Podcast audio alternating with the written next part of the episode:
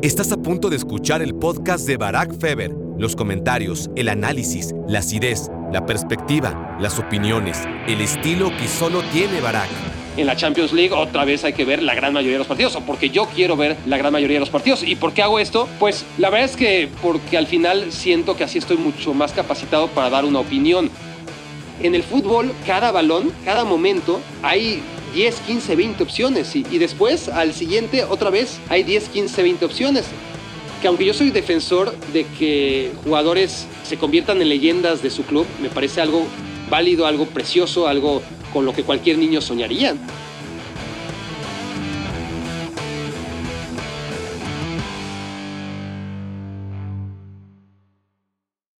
Hola, hola, hola, bienvenidos a Me quiero volver chango. Gracias por hacerme tu cómplice para matar el tiempo. Si me estás viendo y yo no te estoy viendo, sé que la cámara está ahí, pero como expliqué, este ya es mi segundo episodio con cámaras encendidas. Sigo la rutina que me pidieron que llevara a cabo y, y bueno, no estoy cómodo viendo a la cámara. No podría hacer un podcast viendo a la cámara todo el tiempo, así que así trato de olvidarme que estoy viendo a una cámara. Si no están viendo esto, si lo están escuchando como tradicionalmente, olviden, ignoren todo lo que acabo de decir.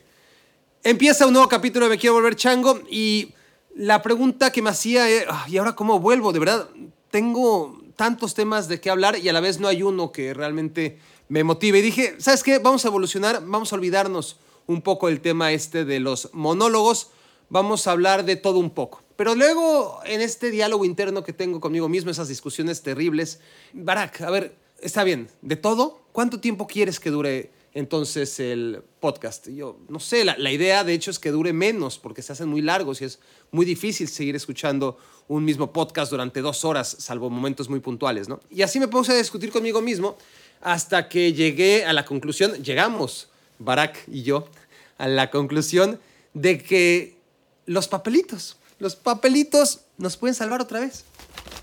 Aquí están. Los que no pudieron ver los papelitos en su momento era, era esta, la tómbola. Ay, mira, salió. No crean, no crean que es un, una nueva edición de Baracnécdotas. Lo siento, no lo es. No tengo anécdotas ya después de lo del COVID. Pues ya estoy recluido aquí en mi cueva y he salido muy poco y la verdad es que no tengo nuevas anécdotas como para contarles. Es muy triste. No, esta tómbola, estos papelitos, tienen nombres de equipos. Entonces, el nombre de equipo que vaya sacando es el nombre al que voy a ir dando mi opinión eh, sobre su momento. ¿no? Alguna reflexión, no demasiado profunda, dependiendo del caso. Si quiero hablar mucho de un equipo o no, pues ya, ya veré yo. Pero que la suerte determine. Yo soy esclavo de la suerte. Me parece a mí que tratamos de planear todo en nuestras vidas, ¿no? el ser humano como tal trata de planificar, planificar, planificar. Y a la mera hora, las cosas importantes de la vida, sobre todo las malas, desgraciadamente, pero las buenas también, son cuestión de azar. Un día pasa algo malo y, y, eso te cambió toda la vida y tú no lo supiste planificar. Puede ser la muerte, puede ser un despido, puede ser un accidente, muchas cosas que realmente te cambian la vida y que no planificaste, pero al contrario también. Aquí ya he contado en anécdotas cómo conocí a mi mujer, a la mamá de, de, mi hija, a las dos personas que acabaron cambiando mi vida y transformándola para mucho mejor.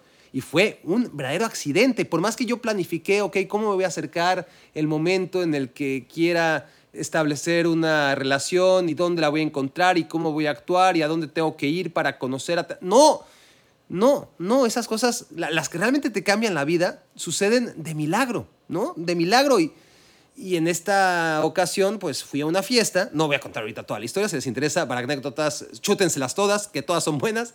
Y van a encontrar la historia de cómo conocí a Lorena. Pero es que una fiesta a la que yo no iba a ir, y no iba a ir, y no iba a ir. Y al final fui.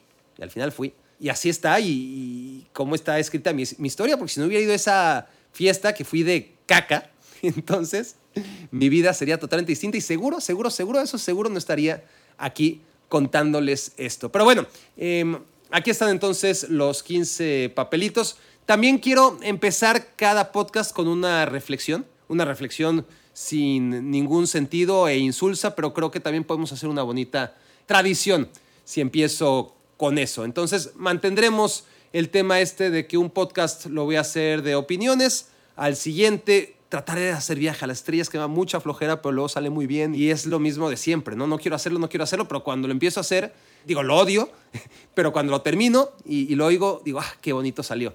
Pero bueno, trataré de hacer también viaje a las estrellas y luego invitado. Ya tenemos negociaciones para el próximo invitado. Pero bueno, hoy entonces toca hablar de equipos, pero mi reflexión del día estaba pensando, porque no voy a decir nombres en este momento, pero me enteré que, una persona que no es mi amiga como tal, pero sí muy conocida, es decir, en este mundo donde hay carnales, que son dos o tres, ¿verdad? De amigos que, que podrían ser hermanos.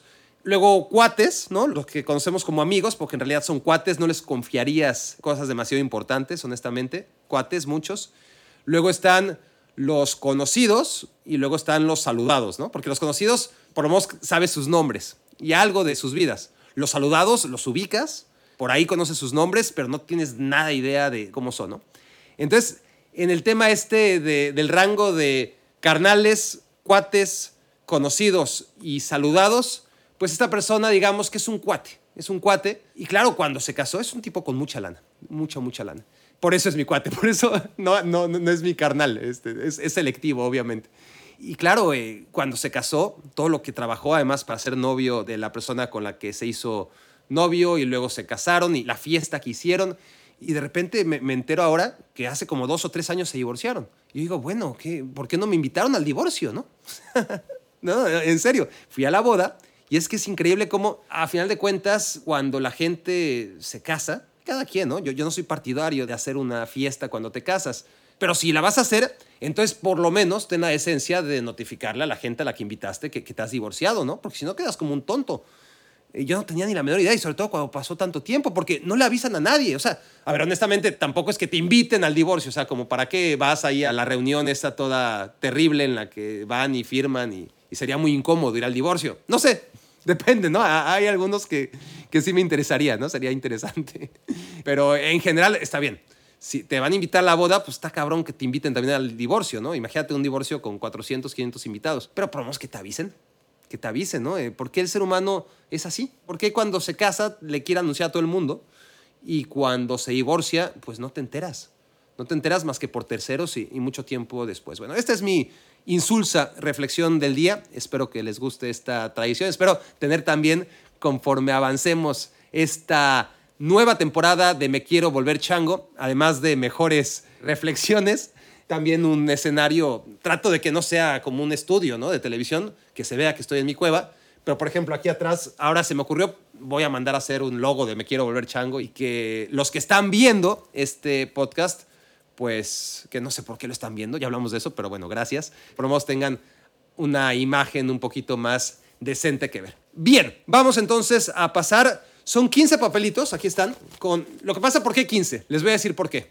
Porque yo tengo la costumbre de ver 15 partidos de fútbol a la semana. No soy tan, tan cerrado, pero la gente me pregunta generalmente, ¿y cuántos partidos ves? Bueno, el fin de semana, porque luego, claro, está en los partidos de la semana, ¿no? Eh, de Champions League y, demás.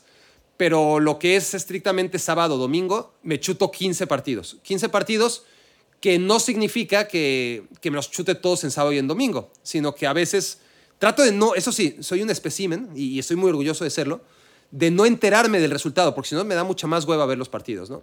Entonces, gracias a que no estoy en redes sociales y no me entero de absolutamente nada, obviamente siempre te metes a una página y, y, te puedes enterar de algo sin querer, pero trato de no meterme tampoco a páginas ni de caer en algún sitio en el que me pueda enterar de un resultado, ¿no? Entonces, por eso tengo yo la facilidad de que, por ejemplo, pase sábado, domingo, lunes, martes, igual no he visto al Barça, no sé ni cómo quedó. El Barça es más difícil, ¿no? Porque casi siempre te enteras y luego el lunes igual en ESPN tengo un show y, siempre hablamos del Barça del Madrid.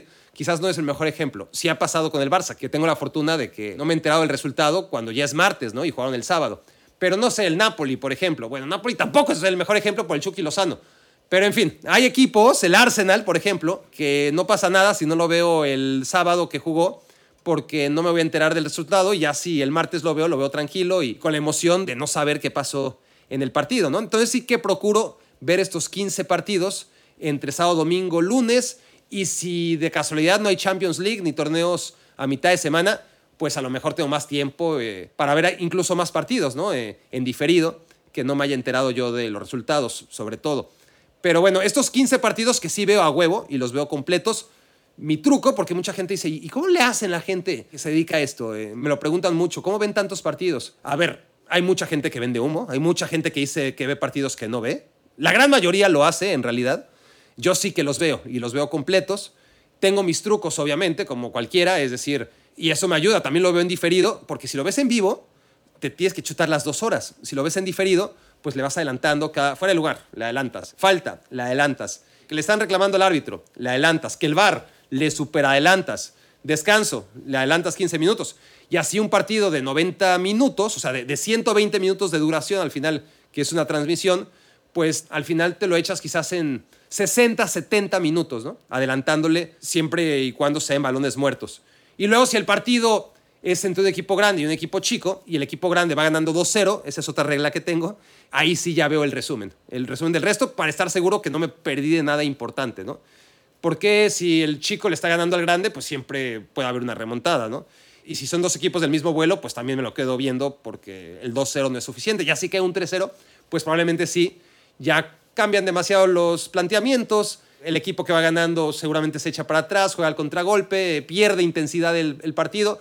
A veces, muy pocas veces lo lamento porque veo, eh, no sé, al minuto 62 cayó tal gol, ¿no? Que me hace, ahora voy a ver los highlights solamente para estar seguro que no me perdí de nada y resulta que me perdí de muchas cosas y digo, qué coraje. Pero generalmente no, generalmente es una sabia decisión hacer esto porque además pues, me, agiliza la posibilidad de ir al siguiente partido, sobre todo cuando hay Champions League el martes y, me tengo que poner al corriente porque ya en la Champions League otra vez hay que ver la gran mayoría de los partidos o porque yo quiero ver la gran mayoría de los partidos. ¿Y por qué hago esto? Pues la verdad es que por costumbre, porque me gusta y porque quiero hacerlo, porque al final siento que así estoy mucho más capacitado para dar una opinión no porque van a preguntar del partido que acaba de jugar, no sé, el Villarreal contra el Betis. Seguramente no van a preguntar nada de ese partido. Pero como me toque hablar del Villarreal o del Betis, pues ya, aunque sea inconscientemente, voy a ir atesorando cierto conocimiento de causa para que el día que me pregunten, si es que llega ese día, porque van a jugar solamente contra el Barça, contra el Madrid o contra el Atlético, pues tenga argumentos no tan vacíos, ¿no? Eh, cuando tenga que comentarlo. Simplemente lo hago por eso. ¿Y por qué son 15? Bueno, pues porque son cinco equipos de la Premier League que me gusta ver, cuatro de la Serie A, tres equipos que sigo de la Liga Española, dos de la Bundesliga y uno de la Liga Francesa. Luego esto va variando porque si hay un equipo que me atrae y que yo no esperaba, por ejemplo, la temporada pasada no seguía al Arsenal, más que puntualmente cuando jugaba contra uno de los equipos que me interesaba, ¿no? Pero por mí mismo ver un Arsenal contra Crystal Palace no lo veía. Veía si acaso el resumen, ¿no? Esta temporada sí me está trayendo el Arsenal y el que no me está trayendo tanto es el Manchester United. Pero de todas formas lo estoy viendo. Entonces al que sacrifiqué es al Tottenham, porque lo tengo muy claro, porque con lo buen técnico que es Antonio Conte, pues es un técnico que sus equipos juegan de una manera muy determinada y, repite el modelo y, y, los partidos del Tottenham pues tampoco son demasiado atractivos, ¿no? Cuando juegan contra un equipo que no es del Big Six. Entonces ahora estoy sacrificando un poquito al, Tottenham en ese sentido. En Italia me gusta ver ahora cuatro equipos. Eh, al Milan, por ejemplo, hasta hace algo de tiempo no lo seguía, no me llamaba. Obviamente a partir de la temporada pasada sigo al Milan todos los partidos, como sigo al Inter, como sigo al Napoli, como sigo a la Juventus. Al que seguía y dejé de seguir tanto es al Atalanta, ¿no? Eh, me dejó de, de atraer y entonces digamos que el Milan está ocupando en mi agenda semanal lo del Atalanta. Ya me alargué demasiado, ¿no? Pero creo que hay gente que sí le, le, interesa este tema de conversación, así que voy a suponer que le sigue interesando. Eh, espero no equivocarme y si no, pues ya saben, adelántenle. Los tres equipos de España, pues obviamente son Barça, Madrid y Atlético de Madrid, porque además es lo que tengo que hacer. En ESPN, por lo menos, de lo que voy a hablar siempre es del Barcelona y del Real Madrid, entonces me guste o no me guste, pues los tengo que ver.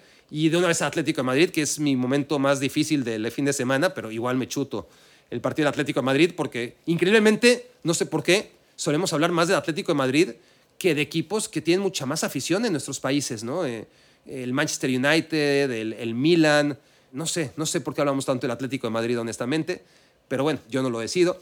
Luego, en Francia, pues hay que seguir obviamente al Paris Saint-Germain y en la Bundesliga, al Bayern Múnich y al Borussia Dortmund. no es tan cerrado. Si hay un partido, por ejemplo, esta semana Villarreal contra Betis, pues lo veo porque era un partido que me parecía interesante.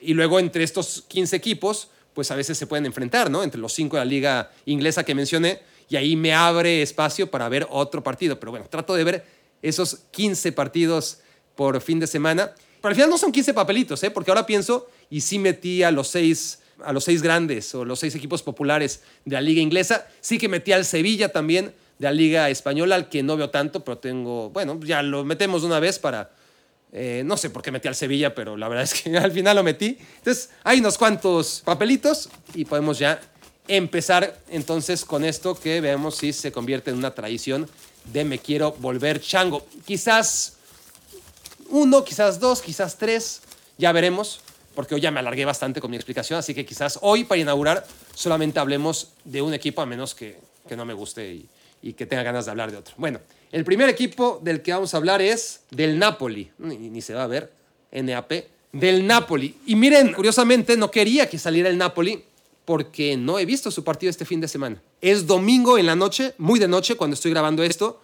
Ya me chuté prácticamente todos los equipos que les dije. Me faltan Napoli y Milan ya vi, es que esta semana me benefició mucho, también me relajé, porque gracias al fallecimiento de la reina Isabel, pues ahí hay cinco partidos por lo menos que me permitieron relajarme. No podría llegar al domingo sabiendo que debo siete partidos, ¿no? Porque debería seguramente siete, porque habría visto la mayoría de los de la liga inglesa. Así que estoy relajado y creo que por eso estoy grabando ahora mismo. Me quiero volver chango. Cuando acabe, veré seguramente al Napoli o al Milan. Y mañana, mañana veré al otro. Pero bueno, el Napoli. El Napoli creo que es el equipo que más me está gustando de todos hasta ahora en, las ligas europeas. Es el equipo que más me está entreteniendo. Y claro, ahora es fácil decirlo después del gran resultado que tuvieron contra el Liverpool. Y estoy hablando a ciegas porque no tengo ni idea cómo quedaron el fin de semana. Es más, no sé contra quién jugaron el fin de semana. Vamos a ver. Aquí lo tengo porque saco foto para no tener que meterme a la aplicación de marcadores en vivo y enterarme de los resultados, saco foto de los partidos y así veo cómo quedaron. Ah, pero borré la del sábado. ¿Contra quién jugó el Napoli, carajo? Ay, Dios mío. No, tengo los del domingo, pero borré los del sábado y no me quiero meter ahorita, obviamente, porque no quiero saber cuánto quedó el Napoli. De todas formas, tengo una opinión bastante clara del equipo, porque he visto todos sus partidos, porque creo que la mayoría de nosotros vimos el encuentro en el que arrasó a Liverpool. Es un equipo muy fresco, me gusta mucho lo de Spalletti. La verdad es que no lo tenía como el técnico que está demostrando ser en el Napoli, esa evolución de ser un técnico que ha agarrado lo mejor de los antecesores, porque Gattuso tenía buenas cosas y le ha dado cierto sello al Napoli, ¿no? Eh, no es el equipo que, que juega o que jugó la temporada pasada más vistoso, pero siempre fue un equipo con buenas intenciones. Se fue Insigne, se fue Koulibaly, se fue Fabián Ruiz, probablemente los tres jugadores más importantes, los tres jugadores con mayor peso específico, la columna vertebral del equipo, ¿no? El defensa central, el mediocampista por dentro y el capitán, ¿no? Insigne, jugando como extremo. Y no llegaron de inicio recambios que, que uno pudiese anticipar. Bueno, el Napoli perdió a tres grandes jugadores, pero se reforzó con otros tantos, ¿no? Y, y en realidad no. Se refuerza muy bien con jugadores que estamos por, por ver si en Don Belé, en Don Belé era una maravilla, me encantaba hace tres o cuatro años, ya pasó mucho tiempo y, y creo que la apuesta segura es pensar que en Don Belé ya nunca se va a parecer a, a lo que parecía, ¿no? Eh, Tanguy en Don Belé, jugador enorme en el Lyon, que se perdió en el Tottenham Hotspur y al que me parece que Spalletti no va a recuperar, pero bueno, es un fichaje interesante. El de Simeone, sin duda, ¿no? Giovanni Simeone un delantero que en el Genoa, en el Cagliari, en equipos pequeños, en el Verona, siempre eh, peleó, eh, siempre con la sombra del padre, que yo creo que lejos de ayudarle en el caso de, Simeone le, persigue, porque es increíble, ¿no? Es, después de los tres grandes goleadores de la Serie A la temporada pasada, Giovanni Simeone fue el cuarto, el, cuarto atrás de, de, fenómenos, ¿no? De jugadores que dices, bueno, pues obviamente Simeone no está a la altura de los que fueron, obviamente, Chiro Immobile como líder de goleo. Los que le siguieron en la temporada pasada fue por ahí Blaovic. mitad de sus goles con la Fiore, mitad de, sus goles con la Juventus, Lautaro Martínez y Chiro Immobile 1, 2 y 3, pero en el cuarto lugar Giovanni Simeone, ¿no? Y eso jugando en el Verona. Realmente merecía una oportunidad como la que tiene, aunque con Osimen va a ser complicado que tenga minutos. Después llega un jugador que me encanta como Raspadori, un futbolista típico media punta de los italianos esos que se van sucediendo los unos a los otros y, era Baggio primero, ¿no? Y, después aparece Del Piero y después aparece Totti y durante un montón de tiempo no hemos tenido un media punta de esa trascendencia en la Serie y no sé si va a ser Raspadori. Hemos tenido otro tipo de grandes mediocampistas, ¿no? Como Varela, más atrás, Chiesa, mucho más extremo y jugador de banda, pero trecuartista, ¿no? Pirlo, ¿no? Eh, también, pero jugadores ahí, segundos delanteros, como Raspadori, pocos. Y Raspadori, la verdad es que tiene ese talento que invita a pensar que, que lástima que no va a seguir en el Sassuolo, porque a mí me duele que, que se desprenda de Escamaca, de Raspadori, se queda Berardi como siempre, pero es la misma historia de un equipo que juega muy bien y que no puede dar el siguiente paso porque vende a sus mejores jugadores. Pero bueno, ojalá pueda evolucionar bien Raspadori en el Napoli. Y tiene a Osimen, que es un delantero gigantesco, ¿no? Ya en su tercera temporada en el Napoli, o su segunda temporada, ¿no? Ya para establecerse, porque no le ha sido tan fácil, pero es un delantero que debe ser de los mejores del mundo. La próxima generación, obviamente, va a tener a alguno que todavía no estamos conscientes de su erupción, pero seguro que en 10 años, bueno, mucho menos, ¿no? En 5 años vamos a estar hablando de Holland, de Blaovic, de Núñez, de Osimen, como referentes y, como los grandes goleadores, lo que hoy en día todavía, hasta hace bien poquito, era Luis Suárez y hoy siguen siendo Benzema y, y Lewandowski, ¿no? Esos son los grandes delanteros y Osimen es uno de ellos.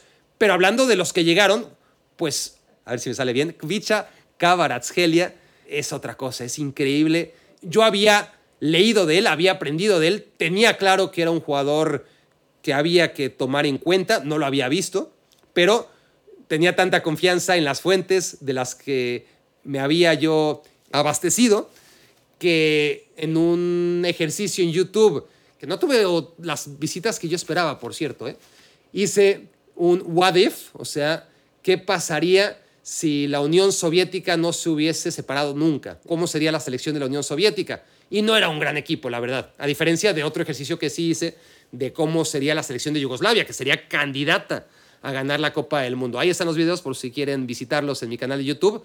Pero el asunto es que dentro de la convocatoria de lo mejor de los futbolistas de las 15 repúblicas una vez soviéticas de Georgia, escogí a Kvaratskhelia, porque realmente había muy buenas referencias de este jugador, que la primera vez que lo vi, ahora sí ya con el Napoli, me convencí que no había la menor duda que se iba a convertir en un referente del calcio. Qué futbolista, qué, qué rapidez, qué calidad técnica para ejecutar en velocidad, qué disparo tiene, qué agilidad mental y realmente el georgiano extremo por izquierda ha sido lo que le ha dado frescura a este Napoli que mantiene a Osimen en un año en el que decimos, si las lesiones le permiten, tiene que destaparse como el goleador que todavía no ha sido y justificar los 80 millones de euros, que fue una locura, una locura lo que pagó el Napoli por él para que el Lille lo dejara ir justo la temporada en la que el Lille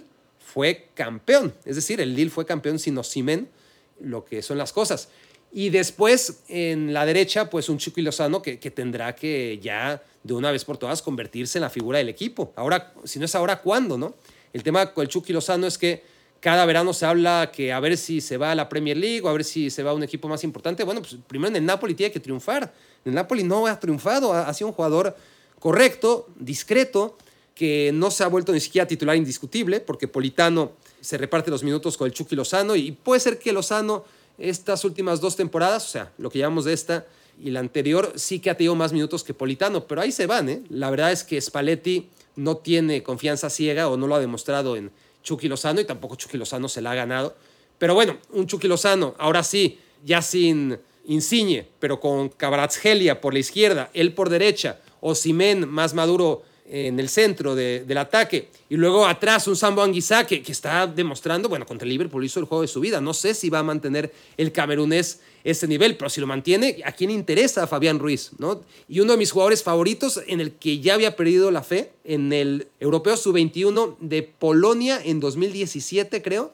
A mí me encantaba la selección de Eslovaquia, por dos jugadores en particular. Skriniar, defensa central, desconocido absoluto en ese momento, y Lobotka, mediocampista de contención, también desconocido, ¿no? Era la selección sub-21 de, Eslovaquia.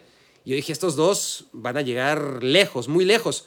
Eh, Skriniar, sí, y miren que ahora ya no me encanta tanto. Es decir, está bien Skriniar, pero, pero en, esa, en ese europeo dije, wow, Skriniar, qué, qué jugador. Y ahora es un buen central, pero no es de mis favoritos, ¿no? Y Lobotka me encantaba. Veía en Lobotka un nuevo Xavi por ese tren bajo, ¿no? Eh, es un jugador muy compacto, chaparrito, pero que te esconde el balón y, gira y, tiene mucho criterio. No llegó. No pensé que iba a llegar a esos niveles como Xavi cuando vi por primera vez a Lobotka con la selección sub-21 de Eslovaquia. Pero dije, ojo, este va a ser mi pollito y lo voy a seguir siempre como tengo varios, ¿no? Algunos reconocidos, otros prefiero no mencionarlos porque se pierden en el camino y me dejan mal parados. Y luego, pues ya cuando se convierten en superestrellas, pues ya los dejo volar solos, ¿no? Creo que mis dos jugadores fetiche en este sentido son Marc-André Ter Stegen y también Federico Chiesa. Y Lobotka, no tanto, no ese nivel, pero sobre todo porque se perdió un poquito en el Celta, pero ahora me da mucho gusto verlo como jugador titular y, y jugador muy importante en el entramado de este Napoli que está teniendo un gran inicio de la Serie A Trajo a un defensa central coreano también para que no se extrañe a Koulibaly y la verdad es que no lo está haciendo mal. Y, por lo demás pues, sigue con lo mismo, ¿no? Con Di Lorenzo, con Mario Rui, con Meret en la portería porque se fue a Ospina. Se dijo que iba a llegar Keylor Navas, que habría sido fantástico, y no llegó. Rahmani es el otro defensa central. Me gusta, me gusta el Napoli y creo que tiene para pelear el Scudetto. Creo yo todavía, aunque el Inter yo hablaba maravillas del Inter en la edición pasada y, a ver si en el Napoli no pasa exactamente lo mismo. Se cayó, se cayó. Contra el Milan hizo un mal partido. El Bayern le pasó por encima. El fin de semana gana el Inter al Torino, pero hace un partido muy sufrido y Handanovic es la figura. Y, no voy a hablar del Inter porque no salió el papelito del Inter ahora. Pero sigo pensando que el Inter es el favorito para ganar la Serie A. Creo que está en un nivel aparte y que después, en un nivel muy similar, está el Milan está el Napoli y está la Juventus. Muy similar entre ellos y no tan alejado del Inter. Sí creo que están todavía en un segundo escalón, pero esas son mis sensaciones del Napoli. Vamos a sacar entonces hoy solamente ese papelito porque quiero compensar a los queridos primates que los he tenido abandonados durante mucho tiempo y vamos a darles voz ahora con sus preguntas porque eso también me permite elaborar ciertos temas que van más allá de la actualidad de los equipos, ¿no? Entonces, aquí tenemos, vamos a escuchar lo que nos mandó la pregunta de Ibrahim Muñiz desde Juárez. A poco más de dos meses del inicio de la Copa del Mundo y considerando el momento que están pasando varios jugadores mexicanos, sobre todo en las ligas europeas, ¿cuál es la posibilidad real de la selección mexicana de trascender a la siguiente ronda? Y también, eventualmente, si se logra pasar la siguiente ronda, un posible cruce contra la campeona del mundo, Francia. Bien, Ibrahim. Pues he hablado mucho de esto y, no ha cambiado mi opinión. Sí que, que me cuesta trabajo basarme en otra cosa que no sea la experiencia, pero qué mejor que, que la experiencia de tantos mundiales, tantas veces lo hemos visto. México llega mal, pocas veces ha llegado tan mal, pero lo hemos visto llegando muy mal al Mundial del 98 o o la gente tan vieja como yo lo vio, queda muy lejos, ¿no? El recuerdo del 98, pero imagínate una selección que pierda a su técnico. Bueno, lo despide a Bora Milutinovic porque el equipo jugaba realmente de manera insulsa, pero ese equipo había llegado hasta semifinales de Copa América y había quedado en tercer lugar y había sido líder en la eliminatoria rumbo al Mundial en CONCACAF, algo que no repitió hasta 20 años después con Juan Carlos Osorio. México no había quedado en primer lugar. Bueno, a pesar de eso, se va a Bora, trena a Manuel Puente, Manuel Puente toma un montón de decisiones y jugadores que no contaban para Bora y viceversa, jugadores que contaban siempre para Bora no se los lleva Manuel Puente y, Y la selección ya en Europa, ya a unas, no, no semanas, a días de debutar en el Mundial, pierde por goleada contra Noruega, contra Noruega, una selección que era mucho mejor de lo que es hoy, era mundialista por segunda y última vez, porque fue el 94 donde nos gana con aquel remate terrible de Sage. y en el 98 también estaba preparándose Noruega para ir a la que sería la última Copa del Mundo a la que asistirían y donde no hicieron nada, ¿no? Pero bueno, en el partido amistoso contra México fue goleada 5-1, creo.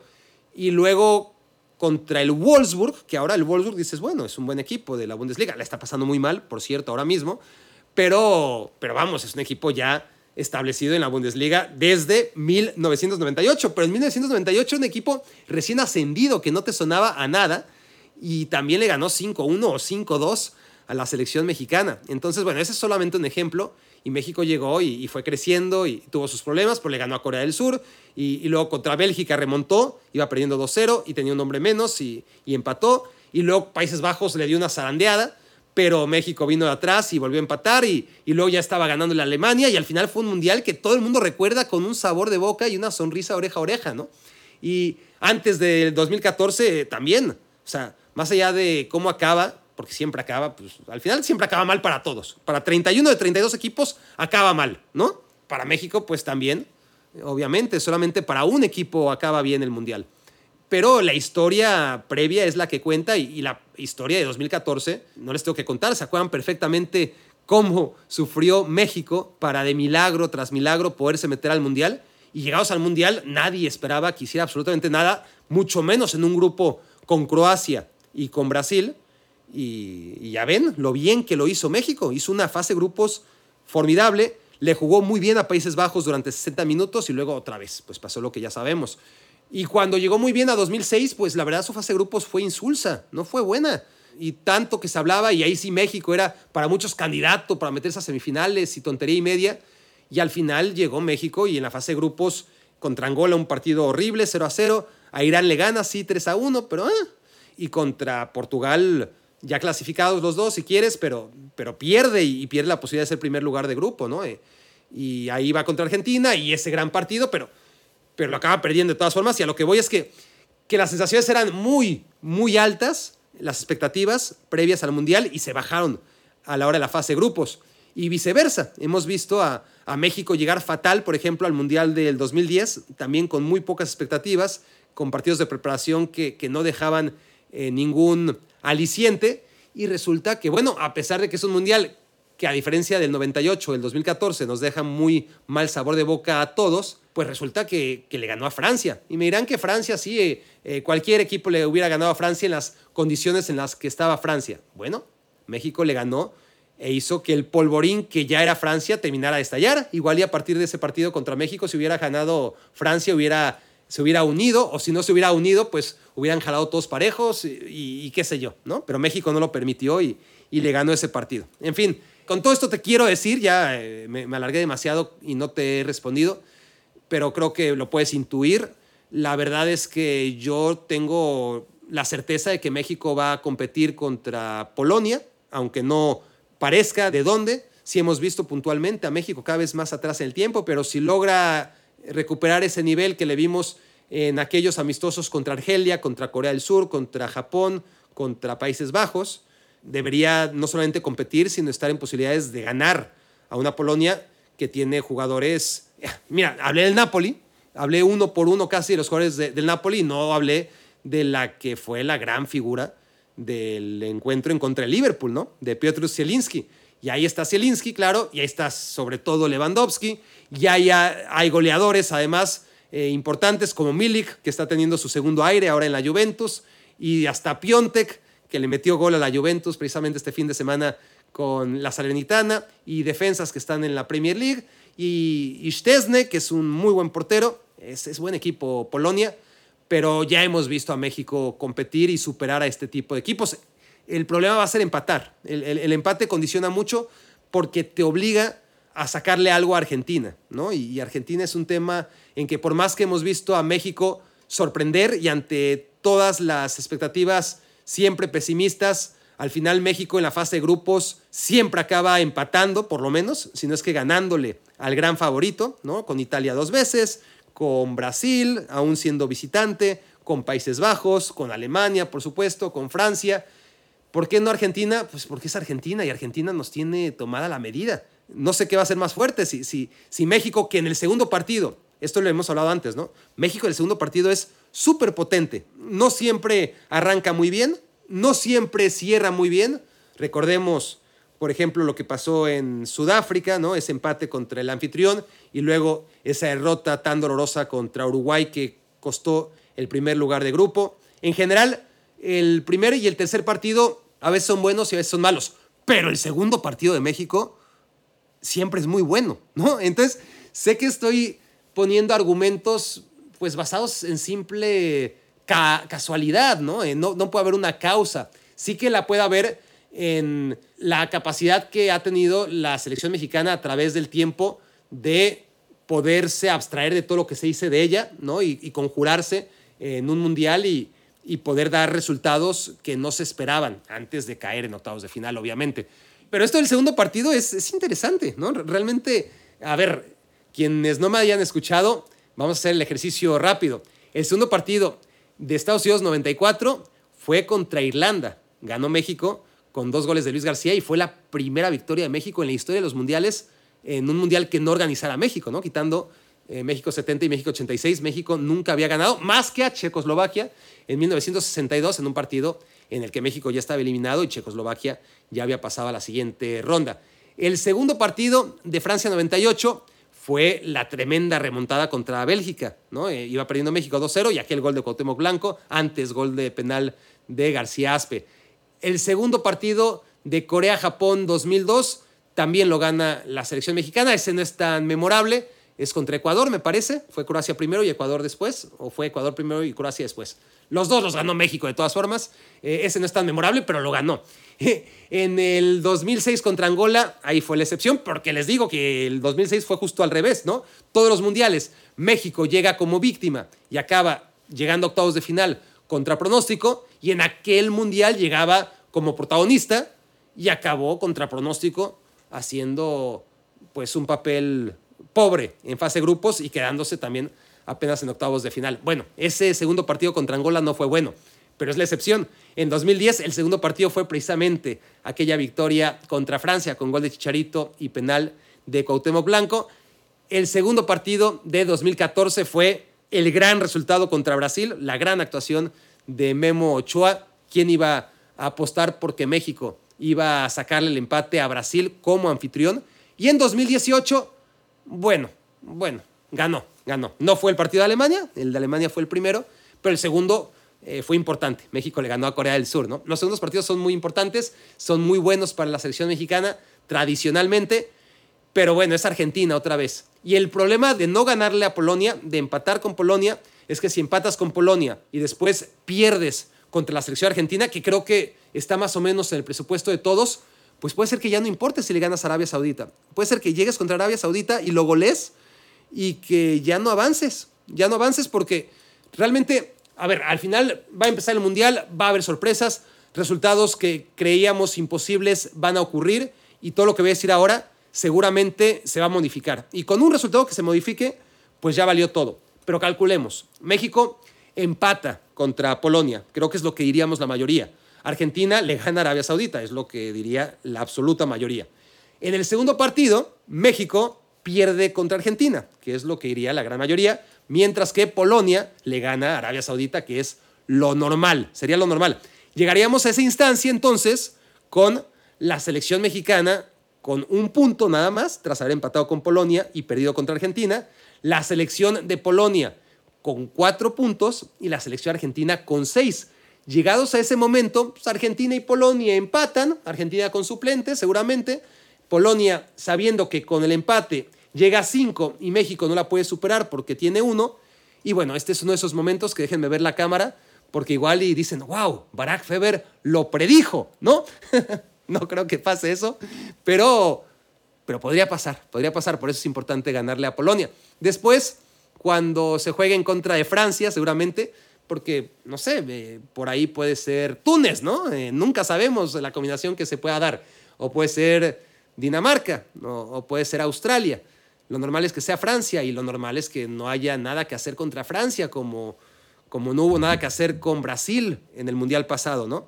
Como no hubo nada que hacer con Argentina, ya cuando nos los enfrentamos en octavos de final, tanto en el Mundial de 2006 como en el 2010 no sé, yo creo que va que vuela para hacer la misma historia de siempre. Vamos a escuchar ahora desde Ciudad de México a Eleazar. Mi pregunta es, ¿qué tanto opinas del uso de la estadística avanzada aplicada al fútbol?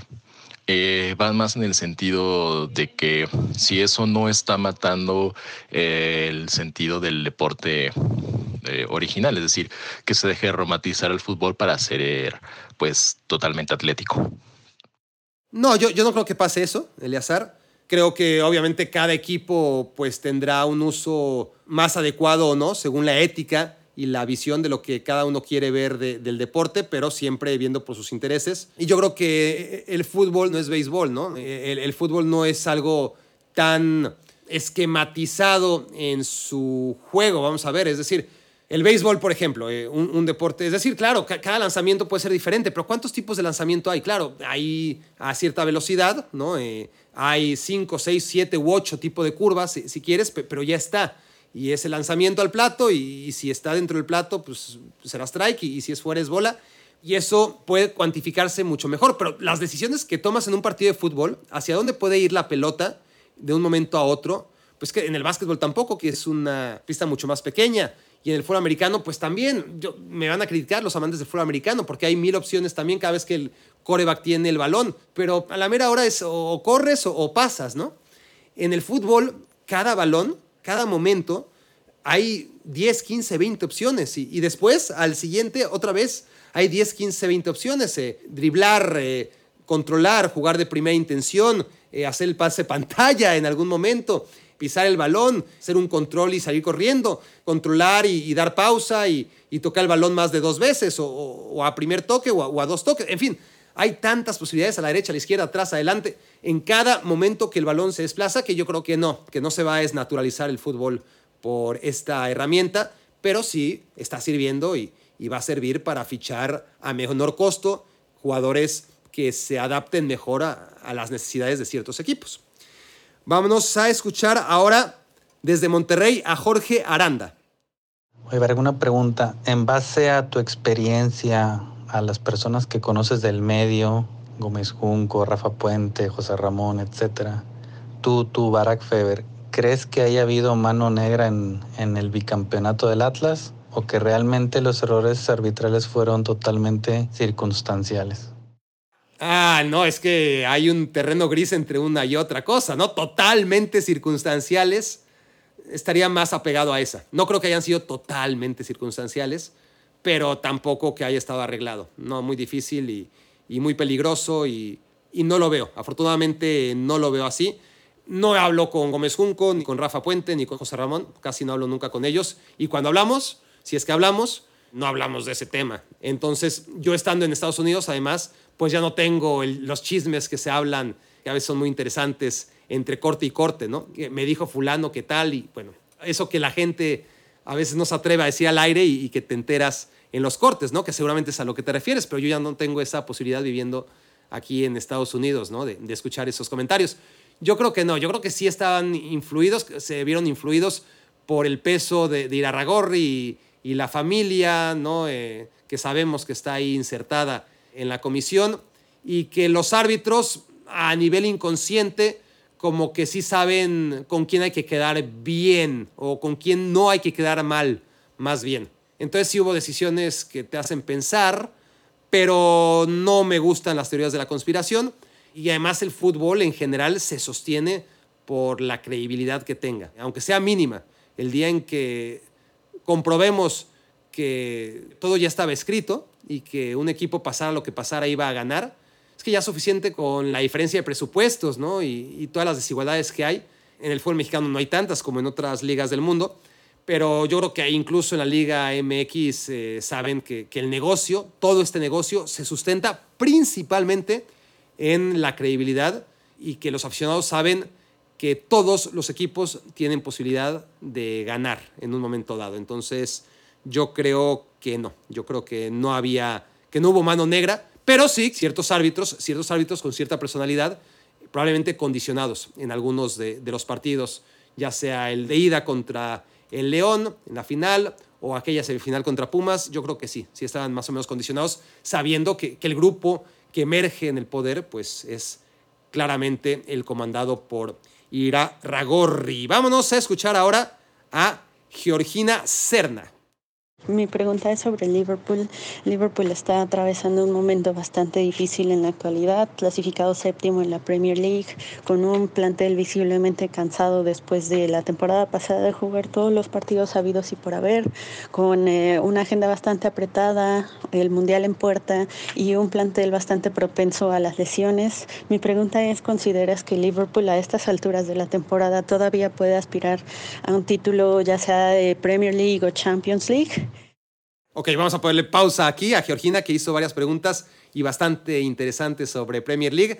La primera, sobre Liverpool, creo que sí. Creo que es un equipo que ha demostrado que ha tenido momentos bajos, sobre todo relacionados con lesiones y que se ha sabido recuperar. Aunque es verdad que la temporada antepasada en la que se lesionó Virgil van Dijk, sobre todo esa baja, ¿no? Pero también se lesionó Fabiño y tuvo problemas personales el fallecimiento de su padre, una baja de juego importante también Allison, y no hubo posibilidad esta temporada de que el equipo se levantara. Era increíble porque en Anfield llevaba récord de partidos sin perder e inmediatamente ocurrió este tema de las lesiones y por el contrario, tras tener récord de partidos sin perder en Anfield, perdió, perdió, perdió, perdió, perdió, hasta romper el récord de derrotas consecutivas en Anfield. Y muchos pensaban que le había pasado a Jürgen Klopp lo que en el Dortmund. En el Borussia Dortmund, Jürgen Klopp pues tuvo unos resultados increíbles, prácticamente sin precedentes, porque lo hizo bicampeón y el Dortmund ahora estamos acostumbrados a que es uno de los dos grandes, lejos del Bayern, pero está ahí, en el segundo lugar o en el peor caso, en el tercero, ¿no? Pero eso es gracias a Jürgen Klopp, que lo volvió a poner ahí donde pudo estar quizás a finales de los 90, principios de los 2000, pero llevaba un rato grande estando fuera de los cuatro, cinco equipos de arriba en la Bundesliga, ¿no? Entonces hizo temporadas geniales, lo sacó campeón dos veces, pero de repente el equipo colapsa y es el peor equipo de la Bundesliga. Y termina la primera vuelta y no solamente están en zona de descenso, sino que están en el último lugar. Y obviamente se, se recuperó en la segunda vuelta para no descender, pero ya fue la última temporada de Jürgen Klopp con el Borussia Dortmund y había esa sensación de que en el Liverpool podía pasar lo mismo, ¿no? Que había llegado a unos niveles altísimos de rendimiento, pero que tras caerse como se cayó en la temporada 2019-2020, pues ya había explotado Jürgen Klopp, que además es un técnico que manda mucho físicamente de sus jugadores. Pero ya ven que no pasó eso, ¿no? 2020-2021 fue esa, más bien no fue 2019-2020, sino esa fue la temporada en la que ganan la, Premier League. La 18-19 ganan la Champions, la 19-20 ganan la Premier League y la 20-21 es una temporada muy problemática. Pero llega la 21-22 y el Liverpool hace una temporada increíble, gana la Copa de la Liga, gana la FA Cup, se mete en la final de la Champions, pelea por la Premier League hasta el último minuto y bueno, lo levantó. Ahora está el tema de las lesiones en el mediocampo, ¿no? Eh, el problema es grave porque Tiago pues ya se recuperó, pero al rato se lesiona otra vez. Es la historia con Tiago, siempre está lesionado. Henderson también está recayendo mucho en, lesiones. Llega Artur, que dices, bueno, Artur, ¿cómo le hizo para llegar a Liverpool después del fracaso en el Barcelona y sobre todo en la Juventus? ¿no? Es un buen futbolista, pero ahí sí, si Jürgen Klopp lo recupera, diría mis respetos, pero ya tiene ganados mis respetos. No, no voy a respetar más a Jürgen Klopp si levanta a Artur, simplemente porque no lo puedo respetar y admirar más. Pero ahí está el tema. Y Navi Keita también, otro jugador que se la pasa lesionado. Y entonces ves en el medio campo jugar a Milner, que es historia viva de los años modernos de la Premier League. Tremendo jugador, tanto en el City como también en el Liverpool, pero que ya no está para esos trotes. Honestamente, Milner ya, ya da pena. Y luego hay jugadores como Fabiño que necesitan, me parece a mí, estar bien rodeados, ¿no? Se fue Vainaldum, también hay que decir eso. y aunque se fue la temporada antepasada, pues ahora estaría fenomenal contar con él, o Oxley Chamberlain, ¿no? que, que en su momento era otro mediocampista que podías echar mano de él, pero también las lesiones lo acabaron eh, dejando fuera de los planes de Jürgen Klopp. Y está Elliot, que me encanta, pero así como Milner ya no, pues Elliot todavía no, al menos no para ser titular en el Liverpool de manera consistente. Pero ese es el tema del mediocampo del Liverpool, por no hablar, claro, de un ataque en el que se fue Mané y llega Darwin Núñez, posiciones distintas, pero más allá de que es un jugador que me encanta y, es un futbolista que la va a seguir rompiendo, no tengo dudas, en la Premier League, pues el tema de Luis Díaz no sé si está al nivel de Mané, porque en realidad Luis Díaz es el que llega por Mané, ¿no? Aunque llegan a coincidir, obviamente, eh, seis meses, la idea de Liverpool era ir trayendo al que iba a ser el sustituto de Mané. Creo que en el Liverpool no, no estaban nada sorprendidos con, la salida que nos sorprendió a todos de Mané al Bayern Múnich. Es obvio que hizo bien su trabajo ahí. Una cosa es que Luis Díaz sea muy bueno, y es muy bueno, y otra cosa es que esté al nivel de Sadio Mané. Y después la apuesta por Darwin Núñez, carísima, que me parece un exceso. Pero el tema de Liverpool es que Jürgen Klopp y quien haya tomado las decisiones a nivel gerencial, pues nos han demostrado que, estamos, que estuvimos mal cuando juzgamos como carísimo a Virgil van Dijk. En su momento lo parecía, ¿no? Un jugador del Celtic que se había ido al Southampton, que no era reconocido como el súper gran defensa de la Premier League, pero que supieron identificar que no importaba cuánto había que pagar, había que llevarlo a Liverpool y convertirlo en el Liverpool en el mejor jugador de la Premier League. Y con Allison también, un buen portero en la Roma, sin ninguna duda, pero no un fuera de serie, no un portero que nadie pondría entre los cinco mejores del mundo. Pagó el Liverpool como si fuera Allison uno de los cinco mejores del mundo y Allison se convirtió en el Liverpool en uno de los mejores porteros del mundo. Y con Darwin Núñez la idea es lo mismo. Eh, paga a precio de jugador consagrado a un jugador que sigue siendo una promesa. Vamos a ver si esta vez no se equivocó el Liverpool, pero sí va a ser una temporada complicada. No veo, Georgina, que el Liverpool tenga esa capacidad de pelear hasta el último momento todo, como la temporada pasada. Pero algo, algo va a pelear seguramente. Y para irnos, vamos ahora a escuchar a Ernesto Reynoso, el último primate que nos deja esta pregunta. Bueno, mi pregunta quería hacerla sobre la exportación de jugadores mexicanos a Europa, ya que aparentemente es algo muy bueno, pero luego cuando se habla de un jugador de tu club, como que ya no sé tanta gracia. Digo, en mi caso, que le voy a Chivas y todo el mundo habla de que no, que Alexis Vega ya se tiene que ir porque se va a echar a perder aquí, no sé qué tanto. Y yo sí digo, como, oye, espérate, hasta tener un equipo grande puede trascender aquí, puede ser ídolo, creo que tiene calidad para ser de los más grandes en la historia si se queda varios años más, ¿no? Así que, pues bueno, no sé qué opines. Y quitándome la camiseta también, o sea, es como que ahora la Liga MX a qué aspira, nada más a, exportar ¿O es que todos los ídolos ahora tienen que ser nada más sudamericanos? No sé si se pueda llegar ahí a un punto medio. Así que, pues bueno, me gustaría saber tu opinión. Saludos. Bueno, este, me encantan los mensajes de los me quiero volver changuistas. Gracias por, por enviarlos. Que como me llegan, selecciono al azar eh, aquellos que me han mandado en algún momento un mail diciéndome que quieren ser miembros de esta secta, me quiero volver changuista. Tengo ahí mi base de datos y voy seleccionando al azar y les voy mandando mensajes para que me manden a su vez una pregunta, ¿no? Si ustedes están interesados, no suelo hacer esto, pero bueno, si, si llegaron hasta aquí, escríbanme a barakfeber.com, ¿ok?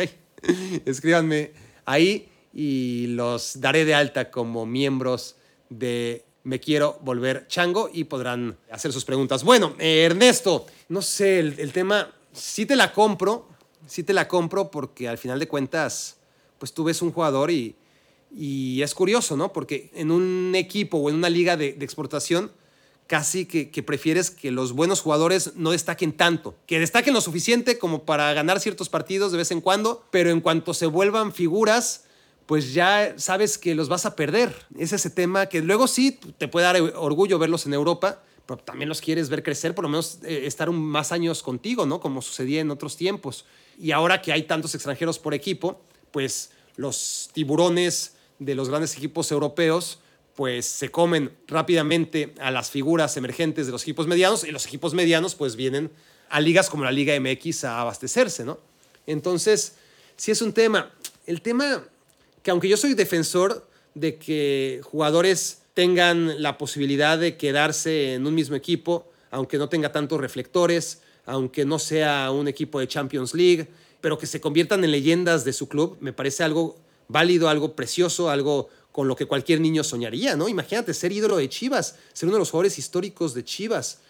Pero en estos tiempos, en estos tiempos yo creo que, que va a ser muy difícil que te vuelvas ídolo de Chivas si te quedas tanto tiempo por cómo es el fútbol mexicano, ¿no? Porque es un fútbol en el que reina la inconsistencia, en que el sistema de competencia fomenta mediocridad, honestamente, eh, los jugadores no crecen lo suficiente y entonces hay un momento en el que los ídolos pues se cansan, la afición se cansa de, los ídolos y al final pues ve lo de Cuauhtémoc Blanco, ¿no? Cuauhtémoc Blanco pues sí, eh, va a ser un ídolo del América siempre, pero pues no olvidemos cómo fue dando tumbos ya en el último tramo de su carrera, un último tramo de su carrera que fue larguísimo, ¿no? Y, que lo vio andar, ya se había ido al Necaxa, ya había regresado, y al Valladolid, pero después pues ya, ya perdí la cuenta, ¿no? Pero, pero fue a dar a tantos equipos, tanto de primera como de segunda división, que, que su legado quedó un poquito, no manchado, porque al final seguimos y seguiremos recordando a Cuauhtémoc Blanco como el gran ídolo del América, pero sí, yo, yo creo que a cambio de haberlo eh, hecho en Europa, si, si no hubiera sido por la lesión, pues Cuauhtémoc habría seguro preferido el, destino de triunfar en Europa, ¿no? Pero en el caso de Alexis Vega, sin compararlo con Cuauhtémoc, pero tratando de encontrar algo parecido, es que si se queda, todavía es un jugador joven y son tantos años y tantas posibilidades de fracasar en Chivas, porque es muy difícil además triunfar en Chivas, ¿no? Como colectivo, que no sé, yo creo que su crecimiento como futbolista sí pasa por salir, es decir, que, que quedarse en el Guadalajara, y esto también aplica para Jiménez en el Cruz Azul, ¿no? Por ejemplo, si se hubiera quedado ya, es decir, vean a los delanteros de la estirpe de Jiménez. Si el Feyenoord apuesta por un delantero mexicano, algo que no ocurría hace mucho tiempo, eh, porque, a ver, hay extremos, hay mediocampistas, hay defensas. JJ Macías, pues se fue, sí, a la, Liga Española. Diego Laines no es un centro delantero. Desde que Jared Borgetti, yo creo que, desde entonces, ¿no? Un, centro delantero, eh, Raúl Jiménez también, pero es muy difícil que se vayan a Europa. Y si apuesta el Feyenoord por Santi Jiménez, pues es por el molde, ¿no? Porque obviamente también le vieron facultades, pero sobre todo por ese físico que de antemano le va a permitir competir en Europa. ¿Y por qué hablo de Santi Jiménez? Pues porque a los 21 años parece que da el salto a la edad idónea, pero es que vean la edad que tienen futbolistas similares, zurdos también, grandotes y, jóvenes, como Holland o como Vlaovic. O, como Núñez, que, Núñez no es zurdo, pero también es grandote y también es del tipo, ¿no? Son jugadores súper jóvenes. Todos son mayores que, Jiménez, pero es que a los 21 años, Vlaovic, ahora en la Juventus, ya la rompía en la Fiorentina. Todo el mundo conocía a Vlaovic. Y, Holland, ni hablar a los 21 años, ¿no? Ya era figurón en el Borussia Dortmund. Y Núñez a los 21 años, pues ya se había dado a conocer eh, y era goleador en la segunda división española y ya había saltado al Benfica de, de Portugal. Y Santi Jiménez apenas está dando el salto. Y, qué bueno que lo dio, porque si se hubiera demorado más, hay un momento en el que los jugadores en ligas como la mexicana tienen que dar el salto para prosperar. Y no es lo mismo que lo que defiendo yo de, jugadores que están en un equipo mediano en Europa y que aspiran a ser leyendas de ese club en Europa, pues porque es otro tipo de competencia. Compiten tanto a nivel interno con otro tipo de compañeros y a nivel externo contra otro tipo de rivales. Me estoy acordando que a Georgina la dejé a la mitad, porque hizo varias preguntas y solamente le contesté la de Liverpool.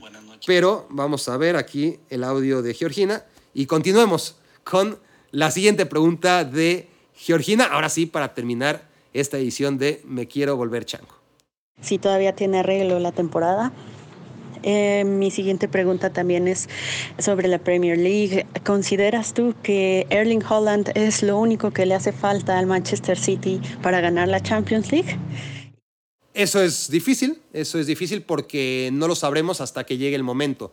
Ahora mismo el City vuela, el City es contundente, el City se ve muy bien en la Premier League y en la Champions, por supuesto con Holland como gran figura y la apuesta es esa, que algo cambie cuando llegue marzo o abril o mayo y el City se encuentre eh, ante lo que siempre se encuentra, ¿no? Eh, vamos a ver si con Holland logra tener eso. Lo que sigo dudando es el tema de cuando llegue ese gran partido. Yo, yo tengo dudas de Holland, que es un fuera de serie y que se va a convertir en un delantero de época. No sé si el City va a poder seguir generando la gran cantidad de ocasiones de gol que generaba aún contra equipos súper potentes sin un jugador tan dúctil a la hora de, participar en el juego como Holland. Juegas con 10 futbolistas con Holland eh, durante muchos momentos del partido. Y esa desactivación de, de Holland me parece que al final va a repercutir en que el Manchester City no tenga tantas ocasiones de gol como tenía antes de Holland. ¿Cuál es la diferencia? Que con menos ocasiones de gol a lo mejor mete más goles. Eso es a lo que le apuesta el Manchester City.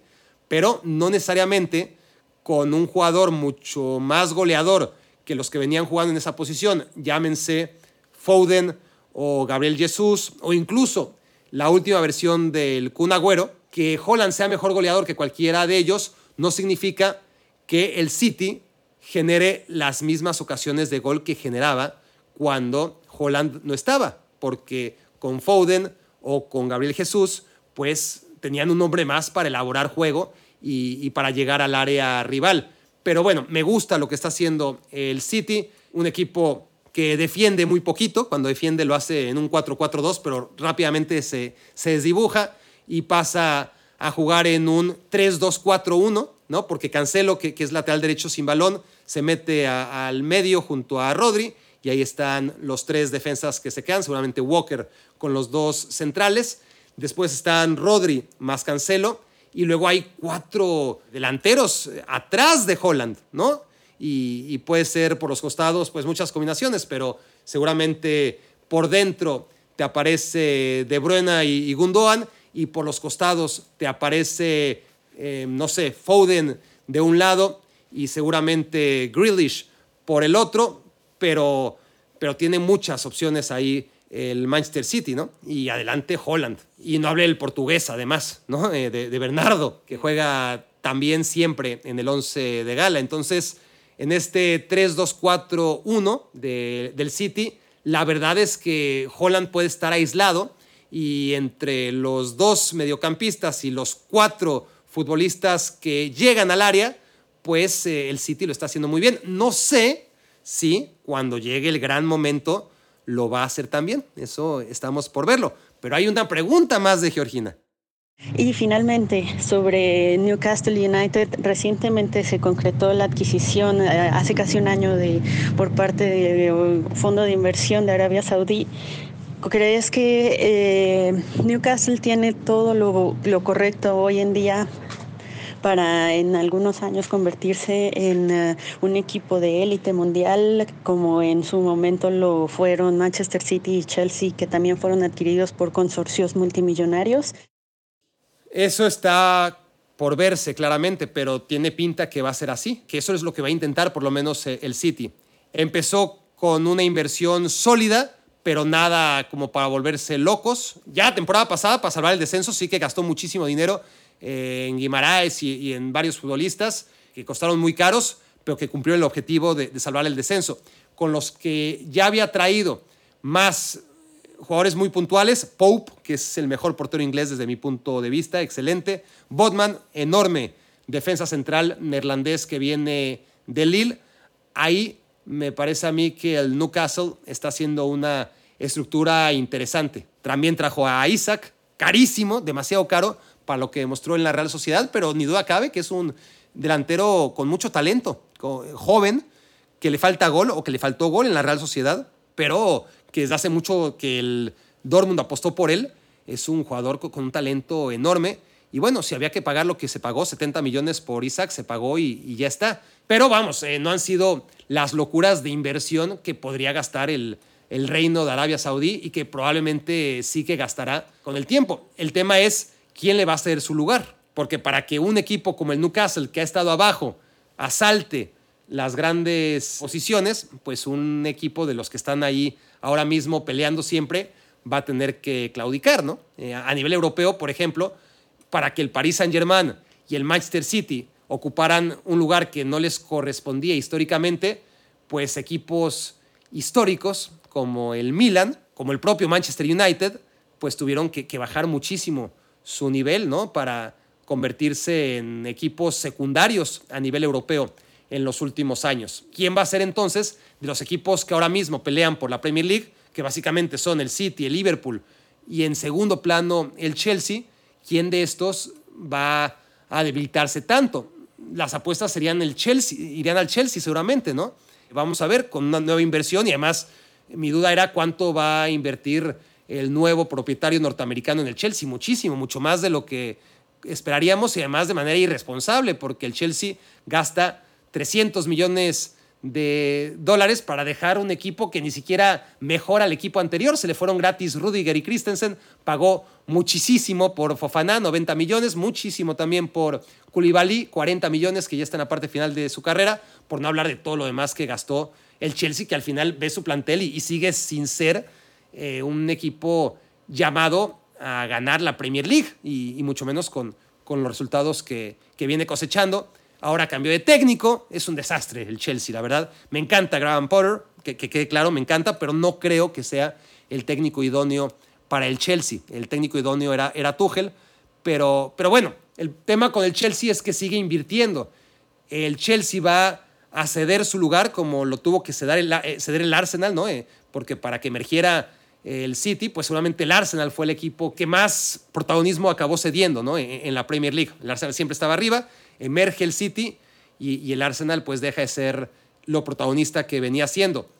Bueno, para que el Newcastle asalte ese lugar, pues la consecuencia inmediata tendrá que ser a ver a qué equipo termina por bajar. Y vamos a ver si el Newcastle invierte lo que invirtió, lo que ha invertido y lo que sigue invirtiendo el Manchester City, que es demasiado dinero. Una cosa es que el reino de Arabia Saudita tenga 10 veces más dinero que los propietarios de Emiratos Árabes Unidos del Manchester City y otra cosa es que estén dispuestos y, quieran invertir 10 veces más en Newcastle, que además no podrían porque hay ciertas, aunque sea para tapar el ojo al macho, ciertas políticas dentro del fair play financiero que se lo evitarían.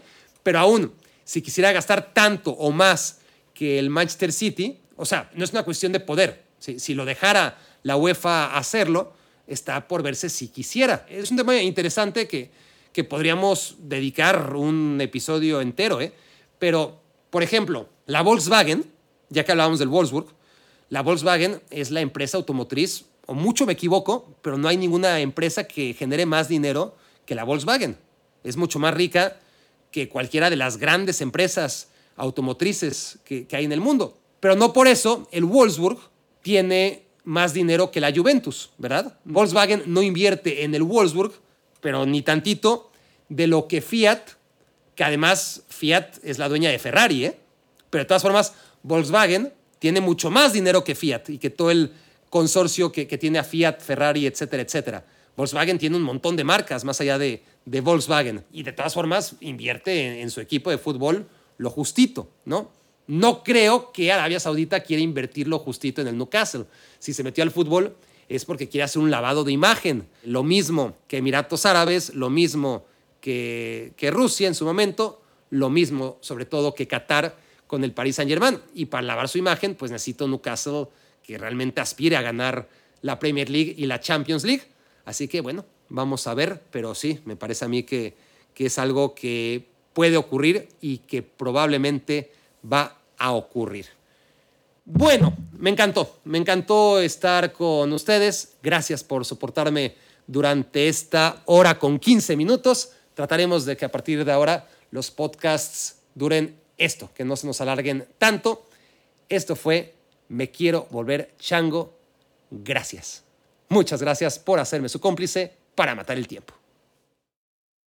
Escuchaste el podcast de Barack Feber Toda la información de los deportes con un toque de Barack.